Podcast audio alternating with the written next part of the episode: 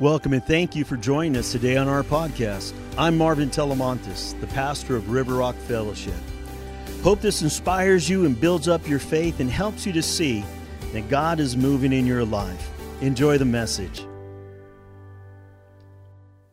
I got a question for all of us. How many of you would like to learn how to worry even more?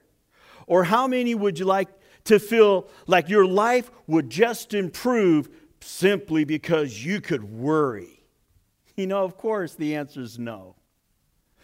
But because obviously, because when you put it that way, it just sounds kind of silly. Yet we all, if we're honest, either we have or we currently are struggling with worry. You know, the English word worry comes from an old German word, rugon, and it means to strangle or to choke. And the Greek word for the word worry is merizo. And it means to literally to, to divide, to rip, to tear. To tear it apart. You know, the truth is when we're full of worry, we are divided, we are separated, we are torn apart from being close to God. Sometimes when people worry, they say that they're just really concerned. But there's a clear difference between being concerned and being worried. Being concerned about something means that you have an interest in or that you want to give attention to something. Now, to worry is much different. It's more that your worry is about being uneasy and that there, well, it's accompanied by an anxiousness, even a fearful heart. Worry. Worry can become even worse as it can lead to being distressed, distraught, and even tormented. Concern, on the other hand, can, if not paid attention to, it could literally mutate into worry itself. And we can fall and fail to trust God in all things because we went from concern to worry, which is what this whole message is all about today. Some are calling the current day and age that we live in as the age of anxiety, where people smile less, where people are more apprehensive, where people are less trusting, and where there's more alienation and isolation, and where people are being diagnosed with, well, nervous anxiety and nervous breakdowns, high blood pressure, heart disease, and ulcers doctors are prescribing more and more anxiety meds than before. And it's proven medically, as a medical fact, that the cause of all these diagnoses can be all traced back to anxiety and worry. Historians point out that there have been few times in all of history when man has been subject, slave, I would say, to so much fear and uncertainty. Political freedom is a precious thing, but political freedom alone cannot give us the kind of world that we're longing for. And many say that, well, what we really need is not only political freedom, but political freedom along with education. And that'll be the trick. Yet we're the most informed people in the history of civilization and yet we are also the most confused. Society is crammed with knowledge, and yet our hearts as a society are empty. There are actually some Christian denominations today who are so full of anxiety and worry that they are willing to give up some of the teachings of the Word of God, of the Word of Jesus in order to not become a target or of the political groups out there or be or canceled as such because they feel threatened by the current political, social climate. There's a lot of anxiety and worry out there, folks. And believe me, there are enough people out there who will offer you all the free advice that you want on worry. And they'll tell you, don't worry, be happy. Or don't worry about it, just think positive. Don't worry about it, just bite the bullet on this one. Hey, don't worry about it, it'll get better, maybe. Hey, don't worry about it. Just have another drink. Just have another hit. Just have another smoke. Just pop another pill. Hey, don't worry about it. Just go see the therapist. Hey, don't worry about it. It'll be over soon. Be honest with you. It's not very helpful advice, is it? There once was a man who, uh, who used to worry about everything. And one day his friend noticed that he had stopped worrying and that all of the anxiety seemed to have gone away. So the friend asked him, Hey, man, how did you overcome all that anxiety and worry in your life? The man replied, Guess what I did? I hired me a professional worrier. And he does all the worrying for me. Wow, that must be great. Hey, how much does something like that cost? He says it's a $1,000 a week. $1,000 a week? You don't have that kind of money. What are you going to do? He says, Not my problem. That's why I pay him to do all my worrying for me. you know, maybe you're a person who worries. Maybe you're a person who worries only about certain things and not other things.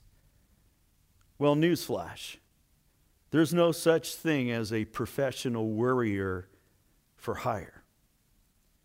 You know, the truth is, is we all instinctively know that worrying will not fix whatever we're worrying about. But we still struggle uh, with worry. Why?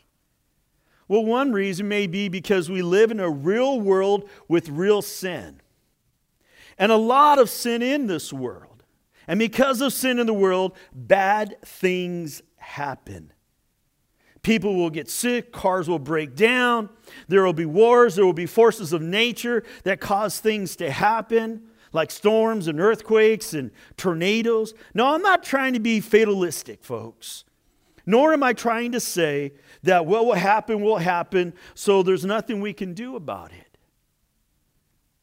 You know, another reason people worry is our future can be uncertain.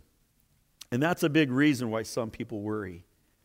We can worry because we don't know what's going to happen today or tomorrow or next week or next year. Another reason we worry is because we instinctively know we really are not in control. We worry because we can do all that we can do, and yet it's still not enough. We're not in control. Now, I would hate to leave you at this point in the sermon without giving you some good news. The good news is that we don't have to worry. God has given us an antidote for worry. It's found here in Matthew chapter 6. This is the Sermon on the Mount, chapters 5, 6, and 7. So we're right in the middle of the Sermon on the Mount message from Jesus. And it says here, chapter 6, verse 25 to 34. That is why I tell you not to worry about everyday life. Whether you have enough food and drink or enough clothes to wear, isn't life more than food and your body more than clothing? Look at the birds. They don't plant or harvest or store food in barns, for your heavenly Father feeds them. And are you far more valuable to Him than they are? Can all your worries add a single moment to your life? And why worry about your clothing? Look at the lilies of the field and how they grow. They don't work at work or make their clothing. Yet Solomon, in all his glory, was not dressed as beautifully as they are. And if God cares so wonderfully for wildflowers that are here today and thrown into the fire tomorrow, He will certainly care for you. Why do you have so little faith? So don't worry about these things saying, What will we eat? What will we drink? What will we wear? These things dominate the thoughts of unbelievers. But your heavenly Father already knows all your needs. Seek the kingdom of God above all else and live righteously, and He will give you everything you need. 34. So don't worry about tomorrow, for tomorrow will bring its own worries. Today's trouble is enough for today. Well, let's look at three simple points, three simple truths about worry. Number one, we need to recognize in our heart, and I really mean this, I want to emphasize this has to be something that we believe in our heart, in our soul, in our gut, in the marrow of our bone. We need to recognize worry accomplishes nothing. As a matter of fact, worrying has the complete opposite effect of what we actually desire. If you are worried about getting sick, literally worry suppresses the immune system and makes it more likely that you will get sick. If you're worried about losing your job, do you realize that worry will actually cause you to, to not perform at your top level? It says in Proverbs 12 25, Worry weighs a person down. Well, according to uh, WebMD.com, chronic worrying affects your daily life so much that it interferes with your appetite, lifestyle habits, relationships, sleep, and job performance. Many people who worry excessively are so anxiety ridden that they seek relief in harmful lifestyle habits. The physical symptoms of excessive worrying are difficulty swallowing, dizziness, dry mouth, fast heartbeat, fatigue, headaches, inability to concentrate, irritability, muscle aches, nausea, nervous energy, rapid breathing, shortness of breath, sweating, trembling, and twitching. And the more serious consequences of being worried are suppression of the immune system, digestive disorders, muscle tension, short term memory loss, premature coronary artery disease, and heart attack. Well, worrying about things is like sitting in a rocking chair. There's a lot of energy being expelled, being expended, but there's absolutely no forward progress. Let's look at number two. We need to understand, again, in our heart, right? We need to understand that God cares about us. I don't care who you are or what you've done, you matter to God. God is with us and God is for us. God did not just create the world and then sit back in his La-Z-Boy chair and say, Give me the popcorn and a Coke, I want to watch this. It's not God. God is personally concerned about you and each one of his children. Jesus uses the birds of the air to drive home this point. Matthew 6, 26, 27. Look at the birds. They don't plant or harvest or store food in barns or have bank accounts or retirement or Social Security or IRAs or CDs or the like. Yet your heavenly Father feeds them feeds the birds. And aren't you far more valuable to Him than they are? Can all your worries add a single moment to your life? To your life, Marvin? To your life? Again, how much does God care for us? Well, His Word tells us. Let's look at Matthew 10, start at verse 29. Are not two sparrows sold for a penny?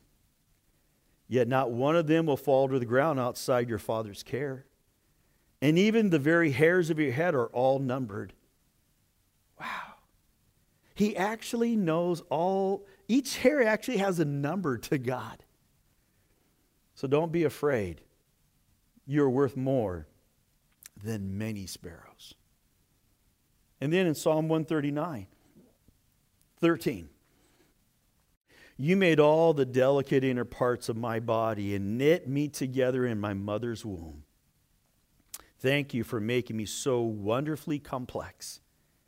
Your workmanship is marvelous. How well I know it. You watched me as I was being formed in utter seclusion, as I was woven together in the dark of the womb. You saw me before I was born. Every day of my life was recorded in your book. Every moment was laid out before a single day had passed. But I think the best evidence that tells us how much God cares for us is found in probably the most famous verse in the Bible, John 3:16. Why don't you say it with me? For God so loved the world that he gave his only begotten Son, that whosoever believes in him shall not perish, but have everlasting life. God loves you, each of you. And those people that you love and that you care, and even the ones you don't. Well, here's number three we need, again, in our heart, right? In our heart, to put first things first. We can worry because we care too much about the wrong things. I'm worried. Why? Because I'm worried about the wrong things. Our priorities are all out of order. We worry about what we're going to eat but we don't care about how we're going to serve others with the life that that nutrition makes possible in our body. We worry about what we're going to wear, but we're but are we concerned about how we're going to worship God with the bodies that we put the clothes on? We worry about living to a ripe old age but do we care about what happens after our earthly bodies give up and we are faced with eternity? When we put God's agenda first, then He gives us the right perspective toward life. And He gives us the strength to face life without worry. Is there anything that can be more important than our families, our friends, and our jobs? Well, now, of course, there are things that we look at in life our families, our friends, our jobs, and those things are important. But there is something that is absolutely much more important that is actually first, as in first things first. Jesus stated in Matthew 6:33, "Seek the kingdom of God above all else, and live righteously, and he will give you everything you need." Our primary concern should be knowing and serving God. It should be learning all we can about Him, His Son, the Holy Spirit, His kingdom, it should be living in his righteousness. Seeking the kingdom of God and his righteousness involves having a continual hunger for knowing God and wanting to be just like Jesus. See, a true believer is never content where they are with their walk with God. They're not satisfied, they want more. There are some believers who just get this part wrong. They say things like, I believe I love God and I know all the Bible stories. I don't need church. Or I know I'm going to heaven and God knows my heart and that's enough. What they're saying is that they are satisfied, they're content in being halfway in and halfway out. When it comes to the relationship with God. But listen, a true follower of Jesus is never content with where they're at in their relationship with God the Father, God the Son, God the Holy Spirit. Being in a truly daily relationship with God is not to be confused with some kind of community social thing or some kind of cultural mandate by your, fa- by your, by your family or by your, by your community. The guys in the Old Testament, like Noah and Abraham, they viewed being in relationship as being something personal, as being something real, a, a privilege and an honor. Not some personal preference or option like picking your favorite ice cream flavor. When, when we're constantly growing in our relationship with Jesus, that as our top priority, then the strong relationship, catch this, that strong relationship that you have with Jesus, it literally crushes anxiety that wants to find a place in your heart. It can find no place to attach its talents onto your heart when your heart is full of Jesus. This is what Paul says Philippians 4 6. He says, Don't worry about anything. Instead, pray about everything. Tell God what you need and thank Him for all He has done. Do, do, you not catch this? He says, Don't worry about anything. Pray. What's He trying to say? Have a strong relationship with God. The stronger your relationship with God takes worry and literally strangles it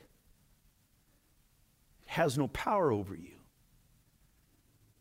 When we're seeking God first, we are trusting in His power rather than trusting in ourselves. We're trusting in His wisdom rather than in our own. When we are anxious and worry about our problems, we're basically saying that God, you don't have what it takes. You can't do this. That God's not strong enough. Or even worse, God, you just don't care. See, the weaker our relationship with God, the stronger our, exa- our anxiety and worry will be in our life. The stronger our daily relationship with God is, the weaker our anxiety and our worry will be. We need with intentionality to trust and to seek God first, seek His kingdom and His righteousness, and just let God be God. I pray that you will choose to make your daily relationship with God, with Jesus, the strongest priority, the number one priority of your daily life. Father, I just pray for everybody who's watching here. Maybe they're struggling with worry or anxiety. And may they reach out to you today to give their heart, to give their fears, to say, I need the Word of God. I need to pray. I need to worship. I need to make Him first in my life.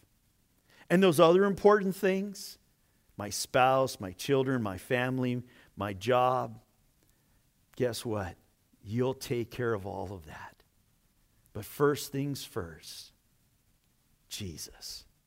Father, bless your people, I pray. In the name that is above every name, that every knee shall bow and every tongue confess Jesus is Lord. In his name, amen. God bless. Well, we hope this message helps you to take your next step closer to Jesus. Here's a great question to ask yourself right now How will I be different because of what I just heard today? Well, for more info about us, go to rrf.church or find us on Facebook. I'm Pastor Marvin, thanking you for taking the time to join us.